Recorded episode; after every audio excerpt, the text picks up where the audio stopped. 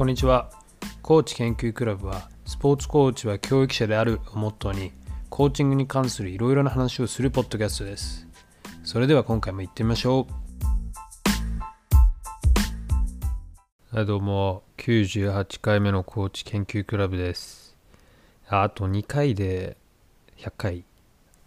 あと2回で100回。ねえまあなんかちょっと100回に向けて特別なことをやりたいなと思ってて、まあでも何をやるか全く思いついてないんで、ただまだ、あの、コーチ研究クラブ T シャツを勝手に作りたいっていう欲望はあるんで、あのマグカップとかもね、うん、あのプリント系のものをね、作りたいなという、うん、野望はあるんですが、まあそれはね、まあ、後々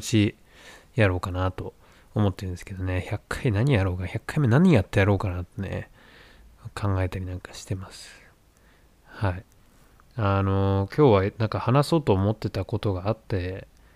あさっきちょっととろと取りかけてたんですけど、やっぱなんかやめようかなと思って、ただ単にとりあえず 回すことにしました。いや、なんかね、そうさっき話して、話そうと思ってた、なんか話してるうちにね、ちょっと違うなと思い始めたんで、はい。まあなんかそれはね、後々機会があった時に、あの一応アスリートとコーチの人間関係みたいな話をしようかなと思ってたんですけど、ちょっとなんか話しててあんま面白くないなと思ったんで、やめることにしました。でとりあえず何も考えずに回すというね。うん、あの、まあもうちょっと100回近いんで、ととにかくこうちょっと、えー、そっちの方に気が散り散りがちっていう とにかく100回まで行ってしまえっていうね。はい。まあそんな感じですね。まあなんでちょっと最近のことでもなんか話そうかなみたいな。はい。最近思ったこと、気づいたことといえばですね、あのー、今、これテニスやってる人ならわかると思うんですけど、あの ATP の NEXT Gen ファイナルっていうのをやってるんですね。あれどこでやってんだっけ？ミラノ。イタリアか。イタリアでやってんのかな。でね、それをちょびちょびこう、YouTube のハイライトで見てるんですけど、まあ、一貫戦、まだ何みんな2000年代に生まれてる子たちなんで、20歳行ってたり行ってなかったりみたいな子たちなんですけどまあなんかアスリートとしての質の高いこと 動きがめちゃくちゃいいねっていう本当に感心して見てるんですよね。でこれあのなんだろうね。テニス選手って昔こんなに動けてた感じはしないんですよね。やっぱあのまあもちろんねラケットが良くなったりしてだからボールが速くなったりだとかね。っていうのはあると思うんですけどやっぱりどう考えてもテニス選手たちのこうあのアスリートとしてのベースのねあの何質がすごく上がってる気がしてみんなきっちりトレーニングしてんだなっていう。だからもうフィジカル面の大事さっていうのがすごく考えられる考えさせられるなと。あの特にあのスペインのアルカラズなんかねすごいいい体してるしあのねなんであんな安定した動きをねあれだから相当きちんとトレーニングを、まあ、やってるわけだとは思うんですね。でやっぱいつも思うのがテニスってその辺すごく遅れてたと思うんですよねスポーツとしてはね。あのなんかがたいがいい選手みたいなのもなんか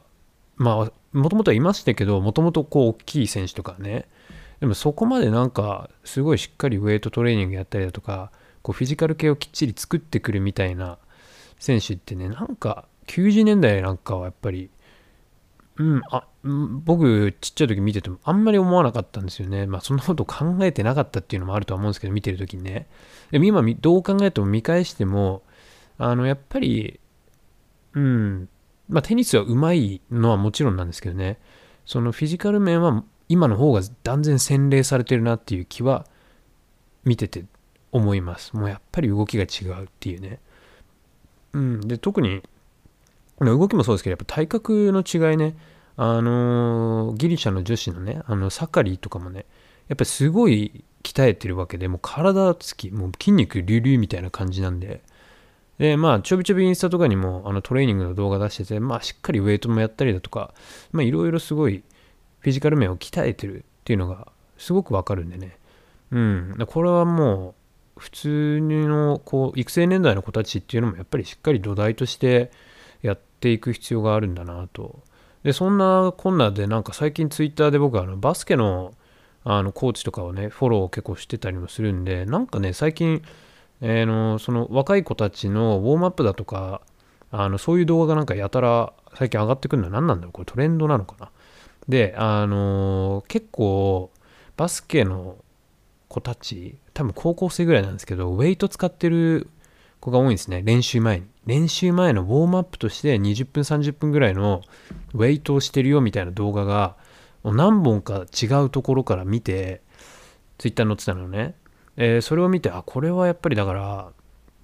あのそういう育成年代の子たち、まあ、もちろん1時間とかきっちりフィジカルで時間をとってウェイトを入れるのは大事なんですけどそのウォームアップの一環としてウェイトを組み込むっていうのは、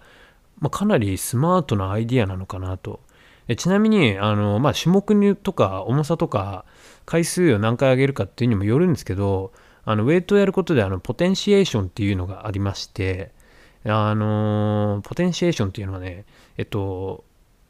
まあ、えっと、要するに筋肉使う時ってあのこう電気がピーって電気がピーって電気が流れることであのなんていうんだシナプスっていうんですけどあの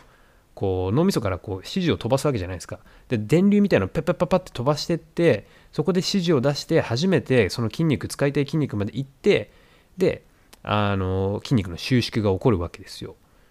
でポテンシエーションっていうのはねあの例えばウェイトであったりだとか重めのスクワットであったりだとかあとはジャンプスクワットとかもそうかなっていうのをすることでそこのこう電流飛ばすみたいなのが速くなるわけなんですよ。だからあのパワー系とか、うんまあ、だからテニスとかもこう短いダッシュするじゃないですかそういうのの前にやっとくといいなってでちなみにあの今僕が大学院でやってる、えー、お世話になってるスーパーバイザーの先生の確か博士号の論文がそれだったと思うんですけど、そのウォームアップにそういうのを取り入れるみたいなね。まあ、ちょっとちなみにあのスーパー、自分のスーパーバイザーのくせにその人の論文読んでないっていうね。その人はサッカーで確かそう、えー、確かそんな話をしてた気がします。えー、なんかゴムの、ああ、なんだったっけかな。あの人やってたのは、チューブ使ってのウォームアップでこうポテンシエーションをやるみたいな話だったと思うんですけど、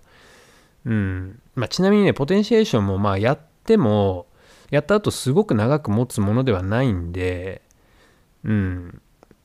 まあ、どこまでその効果があるのかね、ウォームアップでっていうのは、まあ、疑問ではあるんですけど、僕も。ちょっとだから、うん、そう思うとやっぱり読んだ方がいいのかもな、そのスーパーバイザーの論文は。はあ、ただ、多分テニスの試合でもしね、2時間とかなるんだったら、それでウォームアップで入れても多分あんまり持たないと思うんですけどね。はい。でもそう、あの、20分、30分、こう、パッと、こう、例えばスクワット3セット、何、ランジだとか、あのデッドリフトとか、ロマニアンデッドリフトとかね、その手の、で、別にすごい重い必要ないんですよ。練習の前だから重いのをやる必要はないと思うんで、あまあ、日によって違ったりね、なんか軽めのを少しやるとか、まあ、それこそちょっと重めにして回数を減らしてやるとか、っていう日を作ったりとかね、まあいろいろできると思うんですけど、あの、ウェイトをやっぱ練習前にっていうのはいい手かなと。きっと、あの、それ見てて思ったんですけど、あの、練習後よりは絶対練習前の方がウェイト入れるのはいいかなと。きっとね、あの、そのスポーツの練習をしちゃってからだと、あの、まあ、疲労とかいろいろあるんで、それでフォームが崩れたりとか、うん、あると思うから、それだったら短めでウェイトを練習の前に20分30分なり入れてあげるフレッシュな状態でっていう方が効果的なんじゃないかなと思わされました。はい。全然テニス選手最近のテニス選手のフィジカルがいいって話とちょっと離れていっちゃったんですけどまあでもうんやっぱ最近の選手は本当にすごく動きがいいなとパワーもあるしまあでももちろんパワーっていうのはねあの筋量とか関係してくるんで変な話ですけど結局体重が重い人はね球をぶっ放せるんであの砲丸投げだとかさあれですよやり投げだとかあの人たちもきっちり体重つけてるじゃないですか。筋肉つけたりだとかあの、まあ、少しね脂肪もつけて体重増やしたりだとか。それやっぱ体重はねあのあれなんですよ。あの発揮できるパワーとすごい関連してるもんなんで例えばサーブ速くなりたければ自分の体重増やせばね、あの理論的にはサーブが速くできるわけですよ。まあ、でも、テニスってそういうスポーツじゃないから、球が速ければ勝てるってスポーツじゃないんでね。はい、体重重くなっちゃうと動けないし、その、だから、なんだろうバランスなんだと思うんですけどね。下手に筋肉つけまくって重くなって動けなくなってもしょうがないっていう。まあでもそんなにつくわけもないんでね。はい。ナダルで動けてるんだったらね全然ウェイトやっても問題ないっていう。はい、まあ、怪我も予防にもなるし。まあそんなことを思わせれてるネクストジェンファイナルを見て思ってます。まああとね最近その気づいたのが気づいたっていうか、まあ、前前々から気づいてはいたんですけどあのなんでテニス選手って使ってるラケットとこう現行、まあ、要は現行販売してるラケットのね塗装で使ってるじゃないですか。でもいや実際は中身は違ったりっていうのが多々あってで最近ね YouTube でなんか自分のページに出てきた人がそういうのをすごい紹介してる人がいてねあこの選手はまあこのペイントのラケットを使ってるけど実際中身はこれだよっていうのをすごい特殊いっぱいこう上げてる YouTuber の人がいてね、えー、まあ、それを見てて思ったんですけどね。思ったっていうか あのそうなんで嘘ついてんじゃんみたいなね。うん別に言えばいいじゃんっていう。ただまああのそのほとんどの選手が現行のラケットじゃないのを使ってるケースが多いみたいですね。昔のモデル。でそれをこう現行のモデルのね色付けしてみたいな。だからあのマレーのラケットなんかどう見たってラジカルじゃない。いや、ラジカルなのかもしれないけど、昔のラジカルなのか、グロメットプレステージだし、みたいなね。そんなんだったり、あの、最近、あの、あれか、US オープン優勝した、あの、エマラドカヌーとかも、あの、ウィルソンのブレード使ってるように見せかけて、あれ結構前のブレードじゃないラケットを使ってるみたいだったりとかね。うん。あの、それこそ、何？イタリアのヤニック・シナーとかもまあスピードなんですけど2世代前ぐらいのスピードだったりとかジョコビッチのスピードもあれスピードじゃないらしいですね。あれまずスピードじゃないっていうのを言ってて、うん、だから面もあのスピードって基本フェイスサイズ100インチなのがあれなんか95インチかなんかのなんかすごいレアなあんまりもうだから出回ってないヘッドのラケットをジョコビッチは使ってるみたいですね。それは俺知らなかったんでへえと思いながらね。それでもまあもちろんねそれをもし選手がこう行ってしまったところでもう買えないラケットだったらまあねメーカーとしてもどうしようもないからっていうのはもちろんあるんだとは思うんですけどね。でもその辺なんかちょっと不思議だなとか思ったりね。うんまあでも一応道具道具を使うスポーツなんでそれは選手の好みに合わせてってことなんだろうとは思うんですけどまあメーカー側もやっぱりその何？昔のラケットのこう型を取っといておいてやっぱその選手のためだけに作ってるってことなんですよねきっとね。うんやっぱだからテニス選手ってすごいなと。まあまあでもそれもそうか、うん、F1 の車とか考えたらまあそりゃそうか。その選手に合わせたものをっていうことですよね。はい、まあなんかそんなことみたいですね。選手のまあ、あとはまあもちろんカスタマイズなんかもしてるんだと思うんですけどね。いろいろ重さ変えたりだとか。うん。で、そう、その YouTube チャンネルの人が言ってたのが、これ僕全然気づかなかったんですけど、最近のラケットはどんどん軽くなってってるんじゃないかっていう話をしてて、だから今、なんか、あの、例えばプロとかツアーモデルって基本的にテニスラケットだと一番重い部類じゃないですか。でもそれでもやっぱりこう3、まあ言って310とか、あのヨネックスの V コアあたりが330とかちょっとえぐいやつ出してるぐらいで、どこのメーカーも大体300ま10ぐらいに収まってるかなと。多分平均的には300ぐらいなんじゃないかっていう話をしててでもその人はこの先どんどん軽くなるんじゃないかなと300切るもしかしたら平均で切っていくんじゃないかとそんなことを言ってたのでああでも言われてみればねそう昔よりは多分ラケット軽い気はしなくもないかなと。で今そのフェイスサイズも100インチがね一般的だったりだとかなんかこうまあでも素材が良くなったのはきっとあるんですよね。硬めの素材になってきたりしてるから、そこでこう、何？ラケットのブレを抑えるみたいな。だから面ちっちゃくて、あのカツッとしたので抑えるっていうよりかは、まあ面は広くて、だからスイートスポットも広げて、ボールは拾えにるようにしつつ、あの素材をきっちり硬いものでブレを防ぐっていうね。うん。だからまあある程度軽くてもね、いけてしまうっていう